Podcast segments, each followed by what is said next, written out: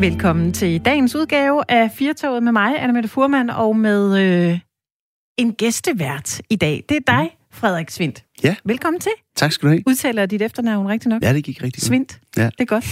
Du er foredragsholder, og så er du øh, iværksætter, og på din hjemmeside, så står der, vi skal snakke noget mere sammen. Ja. Og det er også øh, det, du tager ud og holder foredrag om, Det, og godt kan lide at tale om. Det, det det er mega med- spændende at tale om den gode samtale. Ja. Du har opfundet et, øh, et snakspil. Mm. Så bor du i kollektiv. Du Det, gør har tre ikke, børn. det gør jeg faktisk ikke helt mere. Det gør du ikke mere? Nej, men det, Om det er ellers en god historie, ja. Ja. hvis du gjorde. Men du har tre børn, ja, det har jeg. og du har været gift, siden du var ganske ung. Ja, snak korvelup. Og du er 33 år. Ja. ja. Det er jo sådan, når man er gæstevært her i øh, Firtoget, så er man med på de samme præmisser som mig. Det vil sige, at man øh, byder ind, når vi skal tale med øh, alle de her dejlige mennesker, der har sagt ja til at være med i programmet i dag, og spørger om præcis det, man har lyst til. Selvfølgelig inden for rammen. Ja.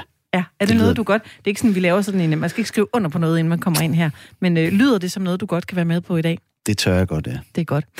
Vi vender tilbage til dig jo senere her i øh, programmet i Firtoget, hvor du skal fortælle lidt mere om det her, du gør. Men, men allerførst, nu er det jo efterårsferie. Ja. Der er mange, der øh, spiller spil, går Mm. ture, kommer ned i gear. Ja. Kan man gøre det med det der snakspil, du har lavet? Altså, det er jo ret oplagt. Det Ja. er derfor, jeg lavede det, kan Ja. man sige. Fordi jeg synes, det er dejligt at spille spil, og så er det godt at få snakket sammen. Så kombinationen er jo helt fantastisk. Ja. Og hvad er det, det går ud på, det der snakspil? Men øh, det spil, jeg har lavet, der hedder Snak, det er øh, sådan set et almindeligt spil kort, så man sidder og spiller røvhul med hinanden, eller 500, eller hjerter fri. Ja.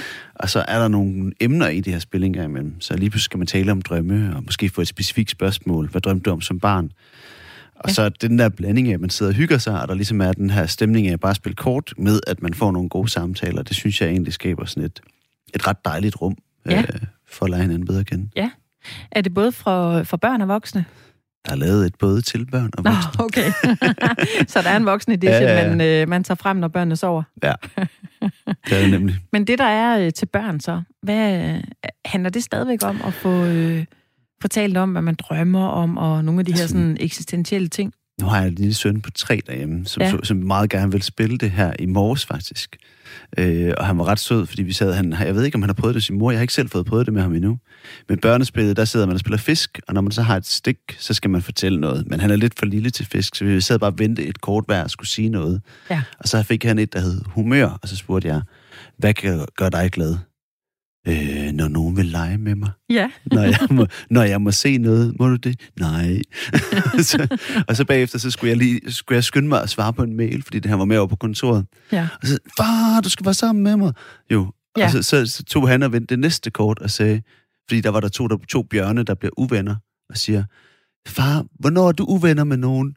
Hvor Ja. det, og jeg tænker, det er jo egentlig det, der er dejligt ved sådan et redskab, det er det her med at øve sig at stille nogle gode spørgsmål til hinanden. Mm. Mm. Og det kan børnespillet øh, virkelig være godt til, bare egentlig at, at øve sig på at være nysgerrig på hinanden. Ja. Ja. Det lyder rigtig fint, Mhm. altså. Og nogle gange skal der jo de der spørgsmål til udefra, før man får en specifik samtale. Ja, Altså, det, det. det kan jo nogle gange være sådan lidt iscenesættende, når man sidder der rundt om en middag, og så... Altså, jeg har, har holdt masser af middage, hvor vi har altid spørgsmål med i Mhm. hatten, og så, og så er det noget. Men, men det kan jo godt få nogen virkelig grænseoverskridende. Ja, det er skal- nogle gange så simpelt. Jeg har, jeg har sådan en, jeg har købt nogen et, øh, fra et andet, som havde sådan nogle øh, bordkort, hvor man skulle folde dem og så skrive sit navn på, eller skrive Ja. navn på, der Ja. hvor folk de skulle sidde. Og det ene var, at vi var 12 voksne, så vi delte folk ud, for de sad sådan lidt øh, tilfældigt sammen med nogle andre. Måske ikke dem, man snakkede allermest med normalt. Mm. Og det andet var, at der var nogle gode spørgsmål, og det var ret grineren, hvor, hvor, hvor meget det gav. Altså alle var over at sige, ej, det var vildt fedt, vi lige havde de der Ja. spørgsmål. Ja. Og det er jo igen lidt grænseoverskridende, men så snart man så er inde i den grænse, eller inde i den ramme, så er det egentlig enormt dejligt at Ja. få, sådan, få lidt hjælp til det, fordi det kan også være rigtig kedeligt at sidde sammen med fire voksne mennesker om et bord. Ja. Det er en god idé. Jeg havde ja. Ja. gjort det til min mors øh, 70-års fødselsdag rigtigt? faktisk. Der ja. Ja. havde jeg lavet sådan nogle øh, små krukker, hvor der stod i tilfælde af stillhed. Altså fordi folk var sat sammen ved bord, og de ja. Ja. nødvendigvis ikke kendte hinanden. Og så var der nemlig øh, nogle små lapper, man kunne trække op. Så hvis der blev sådan lidt, mm, nu ved vi ikke lige, hvad vi skal sige, jamen så i tilfælde af stillhed, så er der nogen, der har sagt, vi må godt tage den der røde krukke her. Det fungerede Det- også rigtig, det rigtig fint. bare rigtig det gør det. Men vi skal jo tale meget mere her ja. Ja. i dag om alle mulige andre emner, også i øh, dagens program af Firtoget. Der skal vi blandt andet tale om det, at øh, vi har det laveste antal døde i seks år, blandt andet som følge af coronarestriktionerne, og øh, fordi pandemien ikke har haft høj dødelighed i øh, Danmark. Vi skal tale om øh, højskolesangbogen, der udkommer i en ny og opdateret version om en måneds tid, og derfor så skal vi også synge en, en sang fra, fra højskolesangbogen. Ikke det hele, men øh, noget af den lige her om, øh, om lidt. Og fordi det er efterårsferie, så skal vi faktisk også på en radiorejse. Det er noget, vi før har gjort her i øh, Firtoget, hvor vi lader en øh, lokal vise os rundt et øh, sted i Danmark og fortælle om, hvad vi kan opleve der. Hvis du lytter med her i øh, Firtoget, så må du altid gerne melde ind, hvis du øh, synes, du er uenig med noget, hvis du er nysgerrig på noget, eller gerne vil blande dig i øh, det, vi taler om. Det kan jo også godt være, at du er ude og opleve en masse fantastisk i øh, efterårsferien, som du gerne vil tippe os om, så kan du ringe ind til os på 72 30 44 44, eller sende en sms. Du skriver R4, og så sender du den afsted til 1424. Velkommen til. Da Danmark øh, lukkede tilbage i marts, og vi pludselig skulle øh, stå sammen hver for sig, så øh, var noget af det, vi samledes rigtig meget om, det var jo fællessang. Jeg ved ikke, Frederik, var du en af dem, der sad og så Philip Faber og sang med der fredag aften? Altså, man, jeg ser virkelig, jeg har ikke noget det er okay, fjernsyn. Hvis du ikke gjorde. Jeg har ikke noget fjernsyn, så det er meget unaturligt at tænde fjernsynet og se, se stream fjernsyn ja. på den live. Ja. Øh, jeg så nogle gange lige nogle af klippene med, øh, ja. men jeg elsker højskolesangbogen, og jeg er rundt på højskoler og synger, ja. og vælger altid, at vi skal synge nummer et, hver gang jeg ja. får lov til det. Ja, så det er, ikke, det er ikke, fordi jeg ikke Så det er ikke fjern for dig Nej, at det er synge? overhovedet ikke fjern for mig. men det var jo sådan, at altså, virkelig mange danskere sad derhjemme i stuerne, eller på altanen, og, mm. og mhm. sang, om det var morgensang med øh, Philip Faber, eller det var fællesang hver for sig med øh, Mads Steffensen fra, fra DR, der var vært på det program, så var der øh, rigtig, rigtig mange danskere, der brugte den her fællesang, mens vi var i de her usikre krisetider. Og det betød også, at øh, den lille blå sangbog, den kom ind på bestsellerlisterne i øh, bogbutikkerne. Det var øh, nemlig højskolesangbogen. Og lige nu skal vi tale med en af dem, der vel nok kan kategoriseres som, som superbruger. Velkommen til dig, Jakob Bunderup. Tak for det. Du er højskoleforstander på Engelsholm Højskole, øh, og nu kaldte jeg dig lige superbruger af højskolesangbogen. Er det helt forkert? Nej, det, det er det ikke. Jeg er jo også øh, på lidt medskyldig i den udgave, som man synger i øh, stadigvæk, nemlig den 18. udgave. Den var jeg med til at redigere. Så jeg, øh, jeg, jeg har et, et vist ansvar, føler et vist ansvar for den også. Ja. Hvad, hvad er det fællessang, det kan? Men fællessang, det kan bringe os sammen i et, et fællesskab, hvor øh, der er en enorm stor grad af, øh, hvad skal man sige, øh, altså ensartethed eller øh, lige, lighed, hvis man kan kalde det. Altså, øh, det er et fællesskab, der ligesom ude, udvisker sådan øh, hierarkier og, øh, og status. Fordi at der er ikke nogen, der er den mere end andre, øh, når vi synger sammen. Mm. Tilbage under, under lockdown, der sang danskerne jo øh, utrolig meget sammen på den ene og den anden måde. Har du indtryk af, om vi øh, fortsat synger meget her øh, et halvt år efter Danmark lukkede ned? Jeg tror ikke, vi gør det så meget nu, som da vi var sendt hjem fra arbejde sådan i, i stor stil. Øh, og jeg tror også, at, at det ligesom har peaket det der med at synge øh, ind i en fjernsynsskærm. Øh, det, er min, øh, det har jeg ikke noget, nogen sådan øh, faglig evidens for, men det vil jeg tippe på. Mm. Øh, det er blevet svært, fordi altså, man kan sige, der er jo det problem, at, at det at synge lige nu er en af de øh, mest kriminelle i øh, anførselstegn handlinger øh, i forhold til afstand og i forhold til smittespredning. Mm. Så øh, der er nogle udfordringer, men jeg tror, der er et vældig, vældig stort øh, behov stadigvæk øh, for at synge sammen. Mm. Så, øh, så jeg tænker ikke, det, det, jeg tror, det er ligesom det var før corona startede. Ja. Om en måned, der udkommer den, øh, den nye udgave af Højskolesangbogen. Hvad er dine øh, forventninger til den? Øh, de, jeg prøver at lade være med at have alt for specifikke forventninger, fordi så, øh, det, så bliver man typisk lidt, øh, så bliver man nemmere skuffet.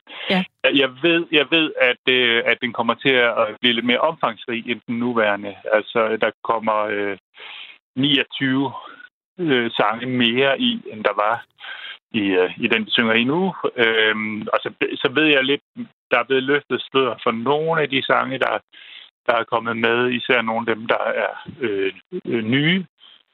Mm. Og, og det er ikke, fordi der er så mange overraskelser der. Der har været nogle, øh, der har været nogle forskellige stangkonkurrencer, øh, fordi der har været nogle, øh, hvad skal man sige, nogle forskellige jubilæumsmarkeringer, øh, befrielse, og øh, der har været blevet en frihedssang, og, og lidt forskelligt. Øh, så, så der er blevet skrevet nogle sange øh, specifikt øh, i, i mellemtiden, som jeg ved kommer med.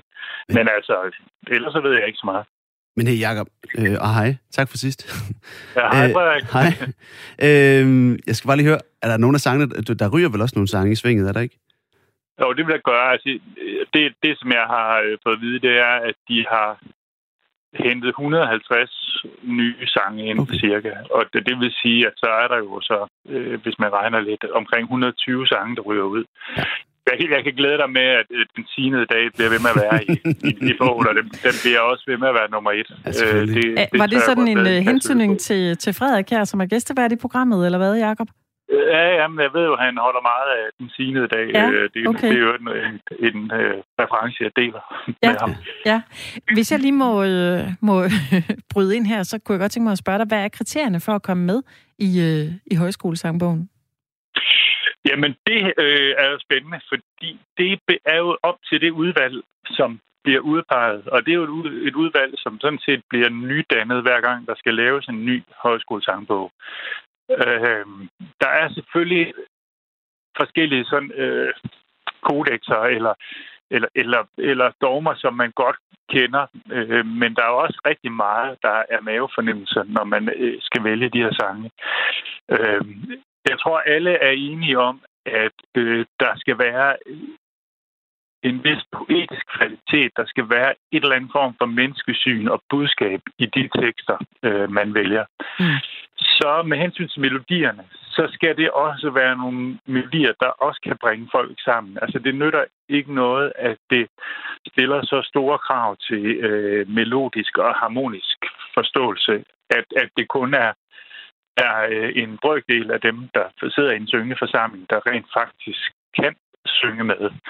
Fordi, og der er vi jo så tilbage ved det, jeg sagde i starten, ikke? at det er faktisk et kriterie, at det bør, altså, de skal kunne bringe folk sammen, uanset om man er øh, amatør, semiprof eller professionel sanger. Mm. Sidste år der blev der jo afholdt et øh, seminar, hvor, hvor 30 sanger og komponister og tekstforfatter, de mødtes, og en af dem var, var Isam B. fra gruppen Outlandish, og han udtalte blandt andet til øh, Højskolesangbogens hjemmeside, at han synes, højskolesangbogen den manglede lyden af det brune Danmark. Altså noget af det urbane, og et øh, udtryk for, at øh, danskere, som har nogle andre rødder, også skulle have lov til at have sin stemme i, øh, i den her højskolesangbogen. Han vil gerne være med til at, at bidrage til det, og, og med til at, at nuancere og menneskeliggøre Danmark, som det ser ud i dag, og det var der jo ret meget øh, debat omkring. Blandt andet øh, sociologen Henrik Dahl, han udtalte blandt andet til Berlingske, en, en typisk dansk højskole er kristen og national og i total modstrid med ortodox islam. Øh, så han mente ikke, at den her sang Ramadan i, i København, den skulle med. Der var meget debat omkring, om, om den skulle have lov til at have sin plads. Er den kommet med? Øh, det, det ved jeg simpelthen ikke. Øh, jeg, jeg sidder jo ikke i, i det nuværende udvalg. Øh, det, det er faktisk lidt spændende. Altså, fordi den debat havde jo, den havde jo faktisk flere lag. Øh, fordi der var selvfølgelig dels det her med, om, om man kan tillade sig at synge om et brunt Danmark. Og, og ved du hvad, det var altså også et emne, da jeg sad i 2003, øh, og vi startede op med at redigere den forrige sangbog. Øh, det tror jeg, der egentlig er et udbredt ønske om øh, i særligt højskolebevægelsen, øh, for at man får det urbane og det også de forskellige sådan, øh, multietniske dimensioner med. Mm. Men der skal i først og fremmest være en, en god sang, øh, der ligesom trænger ind, fordi altså, det er jo ikke nok, at, at, at man siger ramadan. Der, der skal også øh, der skal være et, øh, et stykke poesi, og der skal være øh, en melodi, som netop kan bringe folk sammen. Og det var nemlig den anden diskussion, fordi øh, jeg var sådan set øh, kiste glad for, at man kunne skrive en sang, der ligesom indfangede øh, stemningen øh, blandt folk, der var øh, altså der afholdt ramadan. Men jeg var virkelig bekymret, fordi den var ikke rigtig skrevet færdig, den jeg hørte i hvert fald. Mm. Altså der var simpelthen nogle, nogle problematikker, helt øh, håndværksmæssigt omkring øh, sangskrivningen. Men problemet er jo, at hvis ikke den kommer med på grund af det, så vil den lynhurtigt jo blive... Øh, så vil der lynhurtigt brede sig en historie om, at den ikke er kommet med, fordi der blev sunget Rammelbanen. Mm. Og altså, det, det ved jeg positivt, at det har øh, det heller ikke det siddende udvalg, berøringssang står for. Det mm. der. Hvis der nu sidder nogle lyttere derude og, og øh, rigtig gerne vil synge mere øh, fællessang, hvad synes du så, de skal gøre? Jamen, øh, lige nu skal de væbne sig med tålmodighed, fordi altså, man kan selvfølgelig hoppe på, der er vist stadigvæk morgensang på, på DR. Øh, og så forsøger man jo rundt omkring, altså vi har, vi har jeg selv øh, med øh, til at lave et arrangement i Vejle, hvor vi lige før corona var vi samlet 1800 mennesker 10 gange om året øh, nede i DGI-huset, som det hedder. Mm det laver vi nu i, i en meget spredt udgave, øh, hvor, hvor vi så altså er lige under de her 500, man må være øh, i henhold til forsamlingsforbud. Og det er sådan set der mulighederne er, så man selvfølgelig gå i kirke, men, men lige nu er altså, det er hårde tider for, for det fællessangshungrende Danmark. Ja. Øh, fordi, fordi vi ikke kan sidde tæt og synge. Mm. Øhm, jeg tænkte på, nu, nu når vi snakker så meget om sang, skulle vi ikke, øh, skulle vi ikke synge en sang? Jo, det skal, det skal vi, og, og jeg tror, det er, det, det er meget afgørende for mig, at du siger vi. Ja. Øh, for det er fordi, at, øh, at det er jo noget, man gør sammen. Ja. Øh, det, er ikke, det er netop ikke en, en solopræstation. Øh, det virker sådan nogle gange lidt absurd. Man siger, nu synger jeg solo fra højskolesangbogen. Øh, det, det har på en eller anden måde en indbygget kontradiktion. Ja. Øh, hvilken sang er det, du har, øh, du har valgt? Jamen, jeg, nu øh, jeg er selv øh, lidt på farten i dag og har øh, ikke min højskolesangbog med. Jeg ved jo heller ikke, om I har jeres, men jeg har valgt den sang, som, øh, som øh, 99 procent af Danmark kan uden øh, mm. nemlig nummer 102. Jeg ved en lærke redde. Ja. Øh, og der kunne man jo så vælge at tage øh, første vers øh, og sidste vers. Øh, det og det er jo sådan, at at øh, får man lige det første ord i, i hvert vers, så plejer man at kunne øh, huske resten. Så får man også startet med der med, med reven, øh, der vil bide til allersidst. Ja, altså der er jo virkelig mange sange, man kan, kan vælge imellem. Jakob Bunderup, du er jo forstander på en højskole, og I synger rigtig meget for højskolesangbogen. Hvorfor har du lige præcis valgt den her sang? Og nu, nu var der selvfølgelig lidt praktik i det, fordi jeg, jeg vidste ikke, om I sad med, med, sangen, øh, med sangbogen, øh, men det, det, for, det er fordi, at den, den ville jeg kunne uden at, at skulle sidde og kigge i teksten, og, og det tænker jeg også, I kan. Ja. Men det er også en sang, så, som... Og, og, og så er det bare en vældig god sang. Altså, man skal jo ikke tage fejl, at fordi der er mange, der kan den, at sådan, øh, sådan halvlunken, det, det er jo en, en meget poetisk og sart øh, sang, der handler om, at vi vil passe på det, der er vigtigt at passe på. Mm. Og vi er villige til at opretholde en fortrolighed øh, med vores omgivelser for, for at tage vare på den. Og så er det en, en smuk melodi, sådan en af de der Karl Nielsen, han kunne ryste ud af ærmet, øh, og som han bagefter aldrig rigtig helt forstod, hvor kom fra. Ja, jeg tænker også, og det, det ligger op af det, du siger, det, det, at det også er en sang, man har sunget som barn, giver også den her genkendelse, som jo mm. i hvert fald, når jeg, nu har jeg været ude på et par højskoler, hvor den også er blevet sunget, og det er jo lige præcis der, hvor man kan se, at, at der er sådan en genkendelsesglæde, men også en, en fornyelses sådan forståelse af, at der faktisk er mere i den, end hvad man troede, da man sad og kunne den som otteårig. Mm. Ja. Der ligger så sådan et tæppe af indbyrdes fortrolighed, når man synger den, har, jeg, har jeg tænkt over øh, de senere år. Ja, men øh, lad os da give kast med den. Det kan være, hvis man lytter med lige nu, det kan være, at man sidder i sin bil på vej hjem fra arbejde, eller på vej til et eller andet arrangement, man skal her i efterårsferien, så er man jo mere end velkommen til at, øh, at synge med. Er det ja, ikke, og har, øh, har man bogen, så er, det, så er det nummer 102, men som sagt, det er de færreste, der behøver Der lige kører rundt med den. Ja, det er rigtigt ja. nok. Men Jakob, vil du synge for, eller skal, skal jeg gøre det? Jeg, jeg kan lige nok. sige, jeg er ikke sådan en, der kan synge vildt højt. Jeg er, øh, jeg er ikke Metso. sopran, det er mm. jeg ikke. Men du skal se, når vi gør det sammen, så, øh, så løfter vi, så bliver vi til en, en, en tredje stemme. så jeg skal nok starte. Hvis Jamen, det er, godt. er I klar derude? Vi, vi er klar. Jeg tror, at lytterne er klar. jeg kan afsløre, at vi starter med linjen, jeg ved en lærkerede. Tak for det, Jacob. Jeg ved En en lærkerede, jeg siger ikke mere. Den findes på en hede, et sted, som ingen ser. Ja, Og når reven han vil bide, og drengen samle bær. Men, men ingen skal få at vide, hvor lærkereden er. er. Ej, Vi landede tak. faktisk på den samme tone. Det var stort set næsten også det eneste, vi. Jakob, det er det, der er Meget smukt ved, at man, øh, man synger sammen, apropos lærken. Vi synger alle sammen ja. Vores, øh, med vores eget næb her, ikke? Den var lige lidt høj Jeg for ved, mig. jeg ved ikke, om den der andægtighed, jeg nævnte før, den, det var den, der sænkede sig over landet, da de hørte det her, eller om folk de lige skulle høre efter, om der var noget galt i radioen. Ved du hvad, så giver det stof til nogle, nogle samtaler, så kan man sidde derude og tænke, hvad, hvordan er det, de sidder og synger inde på Radio 4? Det kan vi gøre meget bedre. Jakob, tusind tak, fordi du var øh, med her i øh, programmet. Jeg synes, det var dejligt at høre, hvad du havde at sige om højskolesangbogen, og også, øh, at du lige havde, øh, hvad hedder sådan noget, mod til at synge med os her i, i radioen. Ja, men det vil jeg altid have. Det er godt. Og tak for invitationen. Ja, ha' en Vi, god øh, dag. Vi ses. Hej hej. Hej. Lige måde. Hej, Det var Jakob Bunderup, som er højskoleforstander på øh, Ingesholm Højskole. Hvad, hvad synes du, Frederik? Fik, fik du lyst til at, at, at synge lidt mere? Jeg har altid lyst til at synge, faktisk. Ja, jeg, synes, ja. Ja. jeg synes, der burde være mange flere anledninger til det. Ja, At man synes- burde starte øh, sin arbejdsdag med at synge sammen, og ligesom Ja, tænke, tænke det ind i sit, øh, sit arbejdsliv og sit Ja. liv i det hele taget. Ja. Øh, på Øh, min folkeskole, der skulle vi synge øh, morgensang hver morgen. Altså hver evig eneste morgen i ni år, så sang vi morgensang, og så øh, vores øh, skoleinspektør, han bad fadervor. Og Hvert det, år. det kan noget jo. Det kan det. Det var ja. fantastisk. Men øh, det var dejligt, vi fik lov til at synge, hvis man... det er ikke, fordi vi skal synge Nej, så nej, meget vi, skal, mere. vi stopper her. Ja, vi, vi stopper den her, fordi ja. vi skal nemlig til noget fuldstændigt andet nu.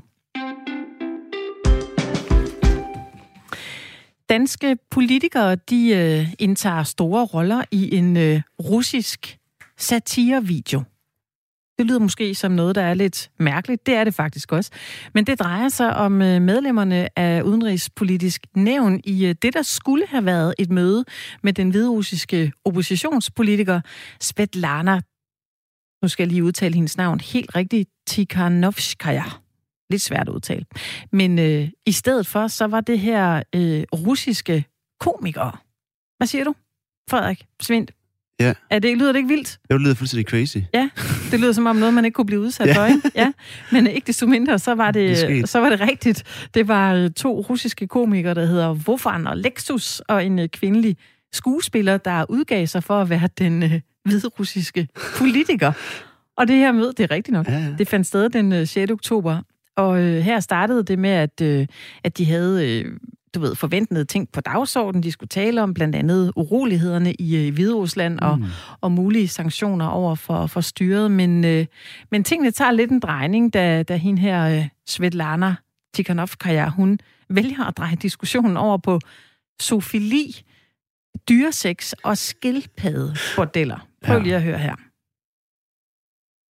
Uh, I learned I learned that uh, in your beautiful country there is a noble uh, network of brothels for zoophiles, the, the where people come, including uh, deputies and rape turtles there. So precisely turtles. So I want to officially ask you to stop this. Og herefter så fortæller hun så, at øh, hun også har talt med den tyske kansler Merkel øh, om dansk dyresex. Særligt er der en, en skildpadde, der skulle have været populær, lyder det fra, øh, fra den her meget falske Svetlana. I learned that some of your uh, committee members often visit these brothels, and you even have a favorite turtle for sexual pleasures named Tortilla. Ja. Og til trods for, for lidt øh, vantro ansigtsudtryk, så vælger udenrigspolitisk nævns øh, formand Martin Lidgaard fra Radikale Venstre alligevel at, at svare sådan øh, respektfuldt sammen med, med næstformanden Michael Ostrup Jensen fra, fra Venstre og sige, at øh, de her rygter findes, men øh, de er komplet falske, og det er russisk propaganda. Og så, øh, så er der et emneskift, men så går der ikke så længe før mødet, det øh, afsluttes, øh, men den øh, falske Svetlana, hun bliver hængende, og så får hun optaget noget af den samtale, der foregår mellem Martin Lidgaard og Michael Ostrup Jensen på dansk bagefter. Mm. Det er da helt utroligt. Øh, er, er vi stensikre på, at det er den rigtige, vi har talt med? det ved jeg sgu ikke. Altså, jeg synes, det virker meget mærkeligt, at hun tager det op med os. Det, det er helt utroligt, og hun har taget det op med Merkel. Det virker helt skørt på mig. Jeg tænkte straks, der er et eller andet helt galt her. Hvor sikker er vi på, at det er den rigtige? Er det nu lige pludselig russisk tv, vi deltager i, eller et eller andet mærkeligt? Altså, jeg tænkte alt muligt. Øhm, det er cirka i sidste uge, at han sagde det, den der... Nu har hun slukket mikrofonen, kan jeg se. Øhm, vi skal altså lige have en slettet og nu kan vi sige øh, velkommen til dig, Michael Ostrup Jensen. Du er næstformand for Udenrigspolitisk Nævn. Hvordan har gensynet med det her videoopkald været? Jamen, det har været totalt surrealistisk. Øh, også fordi, at så kan man jo se, Øh, at vi lider lidt af granatschok, men stadigvæk jo prøver at holde den diplomatiske mine og så svare på de spørgsmål, vi får, som man, vi normalt vil gøre. Men det er, øh, ja, som man også kan se i øh, debatten bagefter med Martin og jeg, så, så var vi ret sikre på, at der var et eller andet, der var rivravusende galt. Ja, fordi man kan godt fornemme, at I er, I er lidt målløse umiddelbart efter, og I rejser også tvivl om, hvorvidt det faktisk er den rigtige Svetlana øh, Tikhanovskaya, I har talt med. Altså, hvad tænker du på det her tidspunkt? Jamen, jeg er faktisk ret sikker på, at det enten er russisk satire-program, øh, øh, som har til opgave at udstille os som sådan udulige øh, vestlige politikere, som ikke rigtig kan finde ud af noget som helst, mm-hmm. eller at det er noget, der er endnu værre. Altså det vil sige den russiske efterretningstjeneste for eksempel, der prøver at få os til at sige et eller andet. Så jeg tænkte, det var en af de to ting. Det gjorde allerede der. Mm. Man kan sige, at det er, det er relativt harmløst at, at blive konfronteret med, med falske dyresex-anklager i et russisk satireprogram, men skulle I ikke sådan undersøger, man kunne undgå, at det er så nemt at få et møde med udenrigspolitisk nævn, når man ikke øh, er, hvem man lige udgiver sig for at være? Jo, og, og derfor har vi selvfølgelig også, øh, Martin og jeg, som formandskab øh, i nævnet allerede øh, i sidste uge, så snart vi fik kendskab til, at det her det var falsk. Vi fik det bekræftet allerede i løbet af aftenen fra den rigtige kontor, øh, og der har vi indført en lang række tiltag. Øh, en lang række procedurer, som kraftigt opgraderer sikkerheden, og vi er også vil nu indkøbe et helt nyt sikkert videomødesystem, så jeg kan love, at, at sikkerheden generelt bliver opgraderet. Men det er vigtigt at holde fast i, det her er jo ikke bare en eller anden, der har ringet ind til Folketinget og sagt, at vi gerne vil have et møde. Man har både lavet falsk hjemmeside, som er en nøjagtig kopi af den rigtige hjemmeside. Øh, man har fået øh, nummer øh, oprettet i Litauen, hvor den rigtige er i eksil. Så man har gået meget langt for at prøve at kamuflere, at, at man var, hvem man var. Og, og der er det jo også, jeg er bare nødt til at sige meget klart, at det er jo ikke noget, jeg normalt ville forestille mig en YouTube-stjerne i en kælder i Moskva ville have adgang til. Altså man har virkelig haft adgang til at gøre meget for at skjule, øh, at, at man ikke var den rigtige. Sådan øh, set i bagspejlet, øh, var der så noget fra det møde, hvor I tænker, ah, det er vi sgu lidt ked af, det ligger på, på russisk tv nu? Nej, egentlig ikke. Uh, Martin og jeg, vi tænkte allerede lige efter mødet var slut, og vi allerede havde mistanken. Der gik vi alt igennem, hvad vi havde sagt, og som man også kan se i videoen, alt det vi siger er noget, vi også har sagt offentligt. Øhm, så der er ikke noget som sådan, der kompromitterer øh, øh, noget som helst i forhold til dansk udenrigs- og sikkerhedspolitik. Men selvfølgelig, altså vi forventede, det var et møde, et møde med en høj niveau politiker, for, som vi også støtter fra dansk side. Så vi kunne sagtens have kommet til at have sagt noget, som ville kunne være misbrugt af russiske interesser, mm. men uh, heldigvis gjorde, gjorde vi ikke det. Men havde I hørt om det rygte før, om skildpadderne? Ja, det havde vi faktisk, øh, og det nævner jeg faktisk i videoen, ja. Øh, fordi jeg jo faktisk få dage forinden var blevet bekendt med, at et russisk øh, parlamentsmedlem faktisk på russisk tv havde sagt præcis det her rygte. Øh, og det er jo også derfor, mine alarmklokker lyder med det samme, at hvorfor skulle Svetlana, som jo er i Hviderusland, overhovedet have hørt om noget, der foregik på russisk tv. Mm. Og derfor tænker jeg også straks, det er noget russisk forbindelse, det her. Mm. Nu siger du, at øh, det er nogle mennesker, der har haft adgang til lidt mere end, end bare øh, en russisk YouTuber i en kælder. Øh, er du så lidt i tvivl om, hvorvidt det udelukkende er satire? Ja, det, jeg må indrømme, at jeg er i tvivl. Øhm, og, og, og da jeg fik kendskab til, at det var den her gruppe, det gjorde allerede for et par dage siden, der gik rygtet øh, via internationale medier, øh, og fordi de ikke ville afvise, det var dem, Øh, så har jeg selvfølgelig også undersøgt dem lidt nærmere. Øh, og der kan, man jo hurtigt finde frem til, at der i hvert fald er andre internationale sikkerhedseksperter, som vurderer, at det er en gruppe, som får hjælp øh, blandt andet af russiske efterretningstjeneste, eller folk, der støtter den russiske efterretningstjeneste. Fordi det der med at oprette en falsk hjemmeside, som er som sagt en nøjagtig kopi, det med de falske numre i Litauen osv., det er ikke noget, man bare lige gør. Og, og derfor så har jeg en mistanke om, at der er nogle statsaktører fra russisk side, som er involveret i den ene eller anden måde. Det må jeg indrømme, det har jeg. Men jeg har ingen beviser, og derfor er det kun en mistanke. Kan det ikke være sådan en russisk udgave af QAnon, hvor man så prøver at fortælle en grundhistorie? I stedet for pædofili og babyblod, så siger man uh, skildpaddesex og sofoli. jo, men sagtens. Ja. Altså, og vi ved jo, at den russiske misinformationskampagne har til opgave at prøve hele tiden at, at, at så at sige, forplumre debatten og at tegne et billede af os som nogle mærkelige mennesker. Øh, og det her med dyresex er jo ikke noget nyt. Som jeg også nævner i videoen, altså, så har vi hørt det igennem flere år. Øh, og det er jo noget, de har forsøgt at komme frem med på forskellige måder. Så øh, jeg må indrømme, at det her det er desværre nok noget, vi skal vende os til. At der er grupper i Rusland, både satirikere, men også andre, som ønsker at, at, at, at få sådan nogle ting frem. Og, og, og bare lige for øh, ikke lade jer være de eneste udstillet, skulle vi måske også sige, at det lykkedes dem faktisk både at, at narre øh, prins Harry og øh, Tyrkiets præsident Erdogan, og også den øh, amerikanske politiker Bernie Sanders, så I var altså ikke de eneste, der har hoppet i, øh, i fælden, synes jeg. Det var ret at vide. Det var ret at vide. ja. Men den første del af mødet, ind til snakken falder på, øh, på dyresex, den er jo relativt øh, lødig. Mm. Var der nogle ting, som fik dig til at tænke, der er et eller andet underligt her, inden øh, samtalen den sådan kammer endnu mere over? Ja, på et tidspunkt, der sidder hun faktisk og siger, at øh, i forhold til sanktioner, fordi jeg spørger faktisk konkret, om hun ønsker, at vi skal indføre sådan nogle målrettede sanktioner mod styret i Hvide Rusland, så siger hun faktisk, at det vil hun tage op med Putin i øh, Rusland. Og der er det, jeg tænker straks, hvad? Øh, fordi den rigtige Svetlana har selvfølgelig ingen kontakt med Putin, fordi Putin hader hende jo, øh, og vil gøre alt, hvad han kan for. Og, og, og, men så tænker jeg, både, det lyder mystisk, men den anden ting, det vi ikke skal glemme heller ikke her, det er jo, hun er jo ikke en toptrænet politiker, den rigtige. Hun er jo øh, en øh, familiemor, som er kastet ind i politik, fordi hendes mand jo, som var oppositionspolitiker, blev fængslet. Øh, og derfor så, så, så må jeg indrømme, at jeg tænkte, okay, jamen, det kan være, hun har sagt forkert, øh, mm. hun ikke forstod, hvad det var på engelsk, eller et eller andet, men der, allerede der begyndte tvivlen at, at nage mig. Det gjorde mm. den. Er I blevet sådan lidt mere paranoid? det kan jeg roligt sige, at vi er. Øh, og derfor sørger vi selvfølgelig også for, at når vi skal have møder fremover, øh, jamen så er vi øh, stensikre på, at det er den rigtige, vi har møde med. Og der har vi som sagt indført en procedure. Men det sjove er faktisk, at den rigtige Svetlana synes, det var lidt synd for os. Øh, så hun har faktisk taget kontakt til os og sagt, at hun gerne vil have et rigtigt møde med os. Øh, og det må vi jo så sætte op, så vi også er 100% sikre på, at det er den rigtige den her gang. det er godt. Lige uh, herinde vi uh, slipper dig, Michael Ostrup Jensen. Hvad er det for nogle procedurer, I har, har indført nu, for at undgå, at I havner i saksen igen? Belært af erfaringer, så kan vi desværre ikke komme ind på det, men jeg kan sige, at det er øh, øh, ting, vi har indført i samarbejde med relevante danske myndigheder, så det er øh, så sikkert, som vi overhovedet kan gøre det, øh, for at sikre, at øh, der ikke bliver noget øh, øh, brud på vores sikkerhed generelt, men også for, at det fortrolige rum, der selvfølgelig skal være om nævnet, som et af de vigtigste nævn, øh, der er i Danmark, jamen det selvfølgelig også bliver opretholdt i fremtiden. Mm. Tak fordi du var med her i uh, programmet til at, at dele den her historie. Jeg vil sige, vi, har, vi lover ikke at... Og vi er søde ved dig fra nu af. Skulle du være med i programmet igen? det lover vi. Det. Godt. Hej hej. Hej.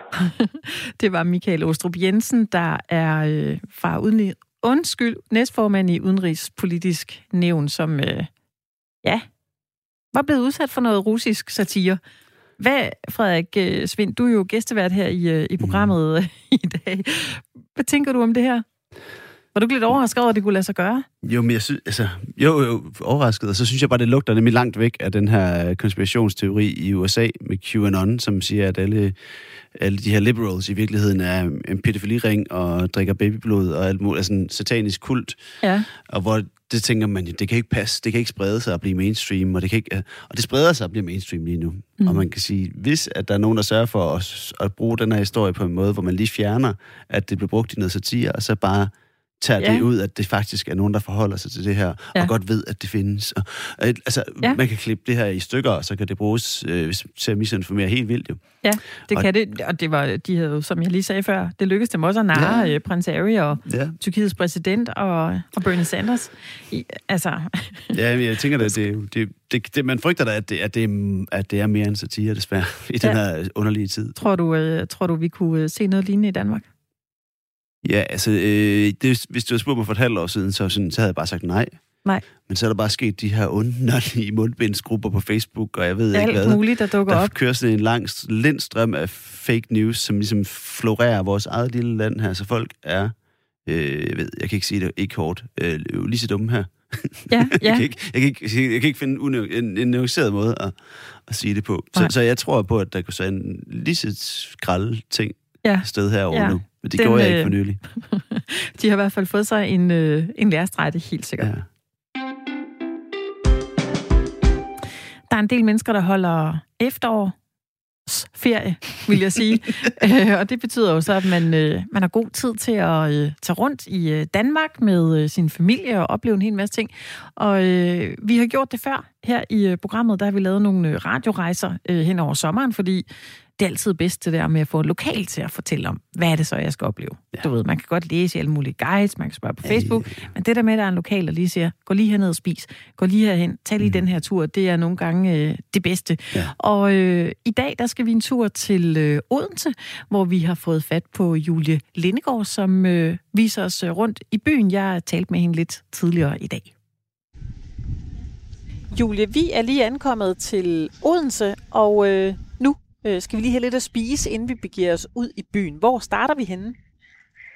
Jamen, jeg tænker jo, når du kommer med toget, øh, så starter du jo med at gå øh, faktisk nærmest fra banegården direkte ud i øh, Kongens Have, som jo er sindssygt smuk på den her årstid. Så går du igennem ned mod, øh, faktisk ned mod Munke Mose. Du går sådan tværs igennem byen, og så tager du dit første stop på Nelles, som ligger nede ved Filosofen øh, ved Munke Mose, som er sådan en... Øh, altså, det er Odenses øh, local øh, kaffebar. Det er sådan et... Øh, Joe and the Juice, Starbucks, bare fuldstændig med Odense DNA fra inderst til yderst. Så der får du god kaffe og en et lille lækker øh, croissant eller bolle eller sådan noget, eller et godt glas vin, det kan du også starte med. Det kan du lige vurdere, hvad du sådan Ja. er til, ikke? Nu siger du øh, Odense DNA. Kan du ikke lige prøve at beskrive, hvad er det så? Jamen altså, Odense har jo været sådan en, øh, en, sådan en lidt en, en trist lillebror i forhold til Aarhus og København øh, i mange år, og der har været sådan et mindre værd. Men øh, de senere år, så øh, har byen jo besluttet sig for at gå fra at være det, der hedder en stor by, til at blive en stor by. Og det går faktisk rigtig godt med det. Øh, hvis man, øh, når man nu har været nede på Nelles, så går man en tur igennem øh, øh, hele det nye område, der ligger omkring H.C. Andersens hus, hvor der bliver bygget et nyt øh, museum.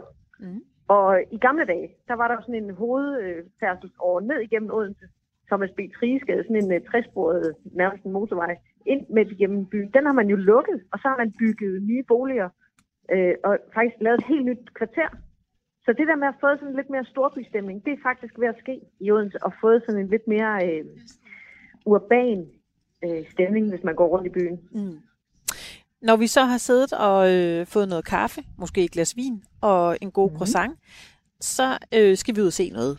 Hvad er det første ja. sted, vi, øh, vi skal hen, Julie? Jamen altså, øh, jeg vil jo... Øh, altså, du kan jo starte med at tage en sejltur på Odense Å. Der, øh, når du sidder dernede på Filosof, så går du lige over på den anden side. Så ligger Odense Åfart. Og så kan du øh, sejle med ud langs øh, Odense Å, og faktisk komme helt ud til Zoologisk Have. Og, og, og altså bare sige, det er virkelig en smuk tur på den her årstid, hvor, øh, hvor, hvor træerne hænger ud over åen. Og, altså det er sådan en... Ja, det er sådan en ret unik oplevelse. Man får sådan lidt stemning af Holland og de her kanaler og sådan noget. Det er en ret, øh, ret fin tur, Mm. øh, som man både kan gøre som voksen, men man kan også tage sin familie med. Og så kan man jo vælge at gå i zoologisk have, hvis man synes. Øh, Kan man stoppe som- undervejs, eller er det en lang tur? Ja, man kan godt stoppe undervejs, og man kan faktisk stå af ude i zoologisk have, hvilket er ret smart. Okay. Fordi så kan man ligesom slippe for at tage bussen eller gå. Ja. Øh, så på den måde er det sådan lidt en smart transport Mm. derud. Og hvor skal vi Mm. så hen, når vi har været på, Jamen- øh, på sejltur?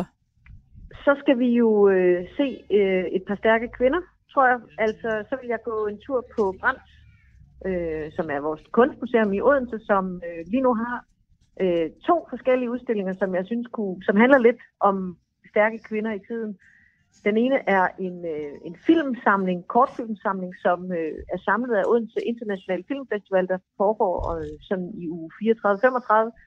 Og den, øh, den har ligesom taget de stærkeste kvindestemmer før, foran og bag ved kameraet og samlet til sådan en lille filmoplevelse, som man kan gå ind på museet og få. Mm. Men man kan også se en, øh, sådan en grafisk øh, ud- udstilling af Dea Trier Mørk, som jo øh, som mange rigtig kender fra. Altså hun var rigtig, hun prægede hele det der 1970'er grafiske miljø. Og altså hun, man kan godt gå, man kan godt undre sig selv at gå ind og se og møde stærke kvinder på brand Mhm. mm-hmm. i øjeblikket. Ja. Så det, det vil jeg også gøre, og opfordre til lige at gå forbi der. Og det lyder som om, man godt kan bruge øh, god tid derinde. Har, har vi overskud til en, øh, en tredje ting, inden vi, skal, inden vi skal sætte os ind og få noget at spise igen?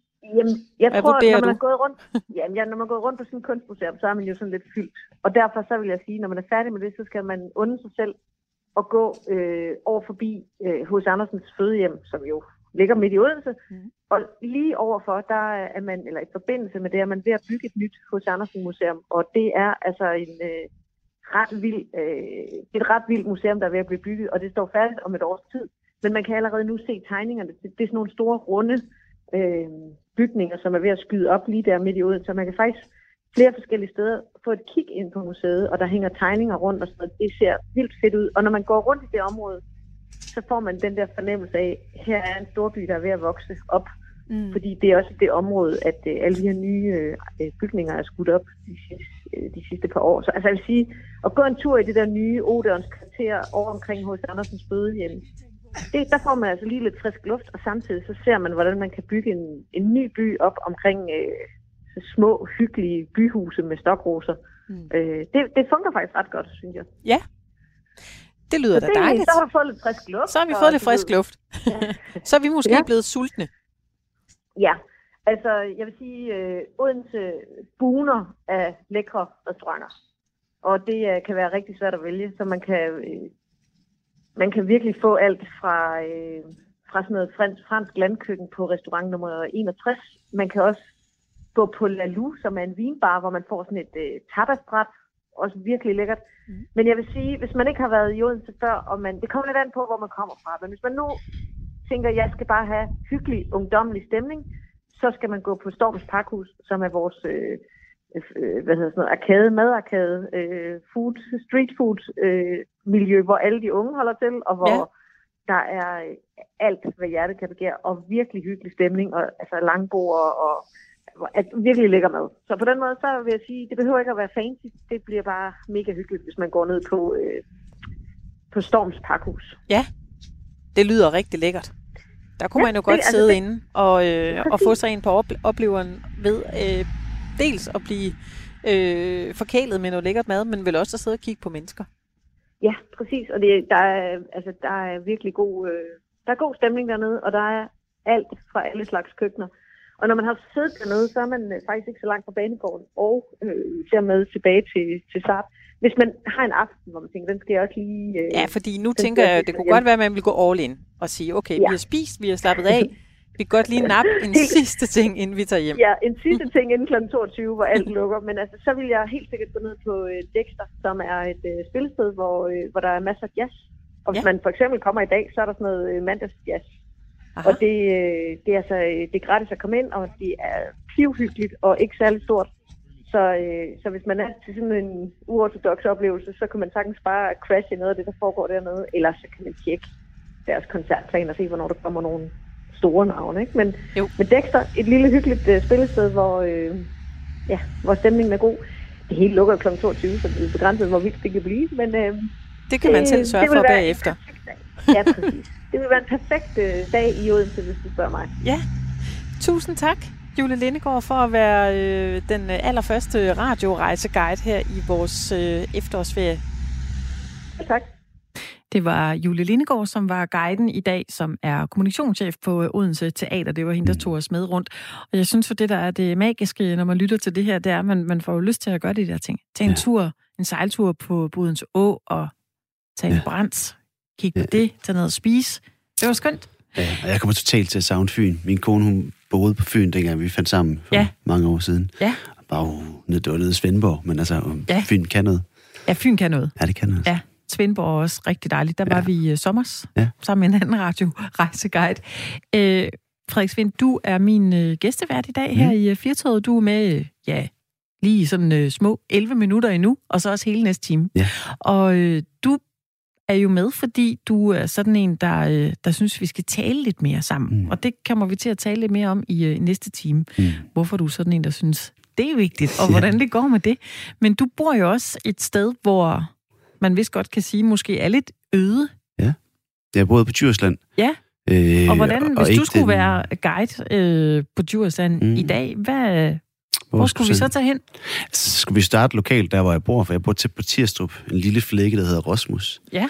Øh, og den lokale pop er vores, øh, vores Abeltoft Gårdbryggeri, som ligger nede ved Jernhatten med udsigt ud over havet dernede. Ja. Og det er så populært, at jeg tror, der er ret mange, der efterhånden godt ved, hvad det er. Fordi der er virkelig mange mennesker i løbet af sommeren. Ja. Men det er også bare så fantastisk at sidde der, og så laver de jo øh, virkelig god øl, og nogle Danmarks bedste sodavand, og på den måde, så er det bare en, en, et, et vildt lækkert sted til hen. Men Ja. ja. også et sted, hvor man kan mærke en stemning og en atmosfære, som er en del af det her område, som jeg tror er det, der gør, at der er mange mennesker, der faktisk vælger lige nu. Vi snakkede om det i pausen, men det, Ja. ja. at der er folk, der vælger at flytte til Djursland, at der faktisk er en, en kultur, og den, den får man sådan en bid af, en smag Ja. ja. af, når man tager på Æbeltoft Gårdbryggeri, synes jeg. Er, er der mange, der, øh, der er flyttet til, siden, øh, siden du flyttede dig til? Altså, er der... Altså, nu er det et år siden, jeg flyttede derud. Jeg kan Ja. mere mærke, at ja, der er allerede nogle stykker, der er flyttet derud. Ja. Jeg er uddannet kaospilot, og der er faktisk en del af dem, som jeg har studeret med, eller har studeret øh, samtidig på en eller anden, den ene eller anden led, som er flyttet derud på det sidste. Øh,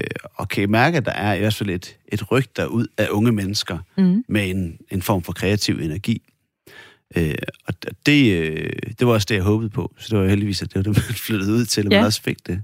Det kan jo også være, altså en ting er jo at have en, en god idé, men, men at få det ud i verden, mm. og så Mhm. få folk til at komme dertil, der er jo der også et stykke vej.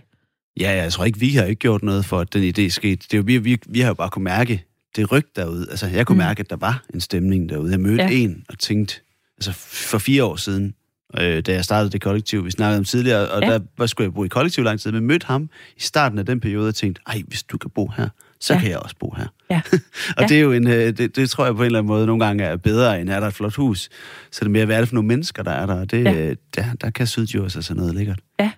Men det lyder da dejligt, Ja. så, så vi skulle tage hen det der, hvad, hvad hed Så det, det sted? Ebeltoft Gårdbryggeri skulle man tage hen til. Så skulle man gå en tur på Jernhatten bagefter, for det er noget af det smukkeste. Jernhatten. Ja. Det er ret sejt uh, nørdeviden. Når Nå. man er på Jernhatten, så kan man se en ø, der hedder Hjelm. Ja. Og Hjelm på engelsk hedder Helm. Ja, Så du har en hjelm derude, og så imellem Jernhatten og Hjelm, så ligger Hjelms dyb. ah, Og hvis man er lidt nørd, så ved man, at, at det- det er Helms Deep fra. Ringenes Herre. Og Ah. fun fact, det er derfra, han tog den. Altså, Tolkien kiggede på et kort over Norden, og så fandt han nogle steder, der var flotte, og lod sig inspirere af dem, og en af dem var Helm's Deep lige ved Djursland. Så vi bor midt i Ringenes Herre derude. Det er fun fact. Ja, der det er altså ret godt fun fact. Ja, og også, øh, og også noget, der gør, at man får lyst til at tage dig til. Ja, Nå, jeg så så det var ud over Helm's Deep, Deep. ja.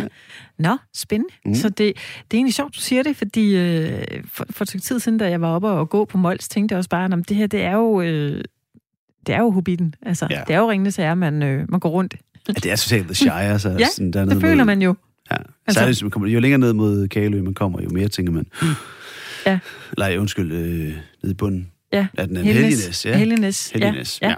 Men, men hvad er der ellers af, af kulturliv, du kan, kan fremhæve, hvis man nu skulle øh, få lyst til at, at tage det op på sin, øh, sin efterårsferie?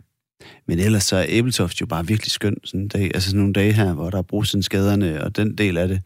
Og så er der nede på havnen, hvor de har en lækker kaffebar. Og nogle, sådan, der, der er noget rohed over det miljø, hvor man sidder sammen med fiskekutterne. Det kan jeg godt lide, at det ikke er sådan helt blevet helt fint endnu. Mm. Øh, og så Maltfabrikken, som er det her bibliotek, Ja. skråstrej spisested, skråstrej lidt forskelligt, som bare lige giver sådan en, en energi ind i det her område, som, øh, som jeg tænker, det, øh, det, det løfter hele, hele baren på en eller anden Ja. måde, synes jeg. Så Maltfabrikken er, altså, er, er et vildt lækkert sted. Det er helt, hvis man kommer forbi, hvis man kommer til Æbeltoft, så er det bare den her meget, meget røde bygning. Mm.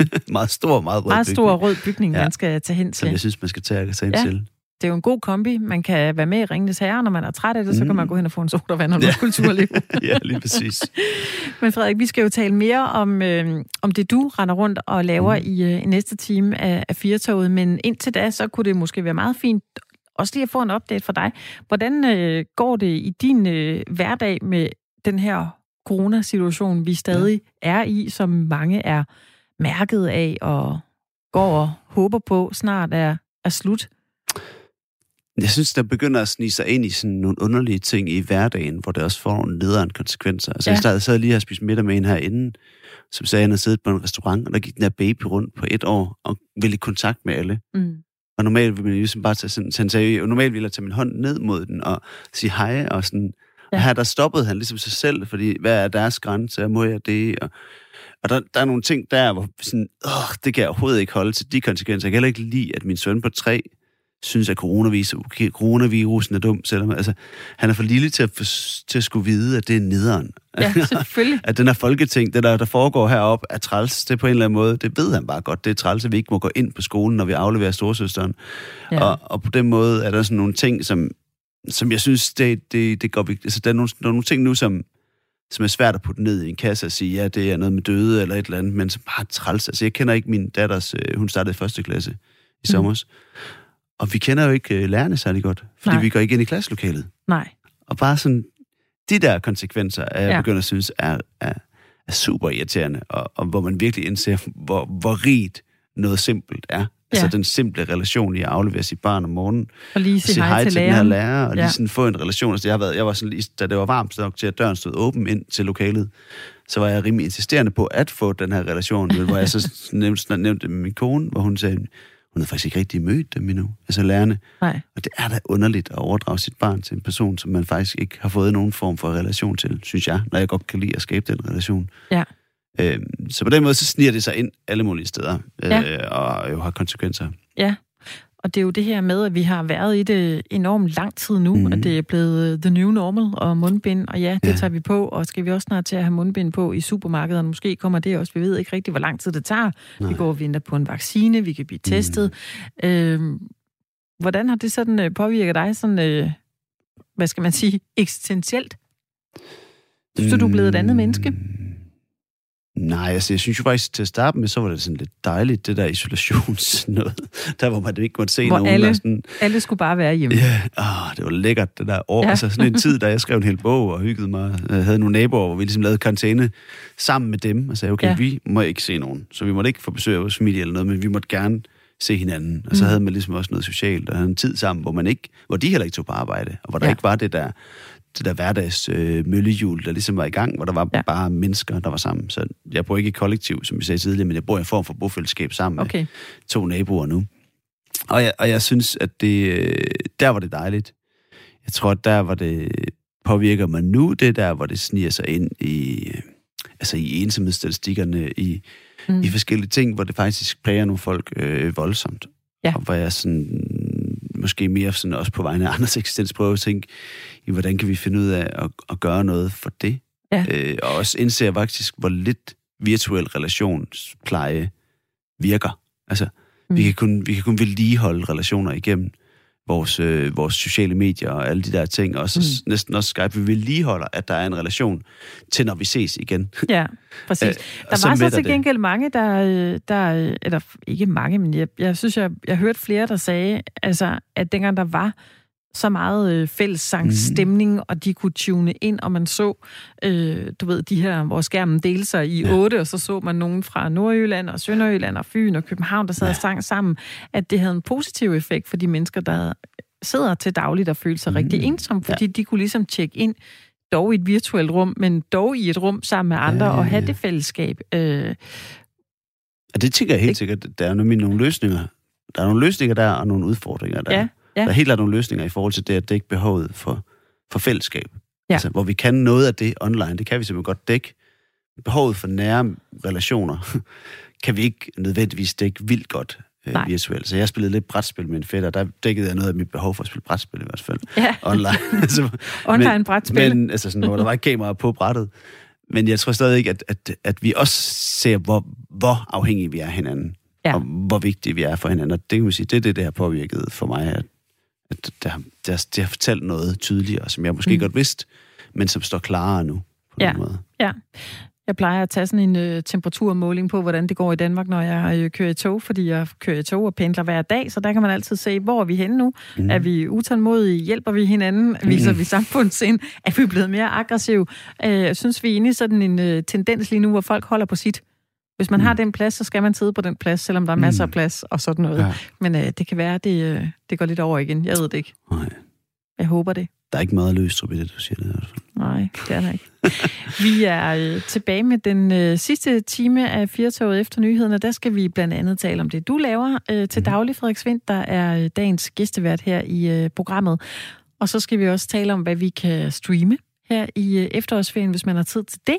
Og så skal vi øh, tale om, hvorfor vi har oplevet en meget lav dødelighed i øh, Danmark i år. Mm. Og så øh, vender vi... Øh, lidt af det, der hedder Plus det løse her i øh, programmet. Du er med i øh, næste time af programmet, Frederik Svendt, og øh, til dig, der lytter med derude, vi er tilbage efter et nyhedsoverblik. Det kommer her med Anders Weber.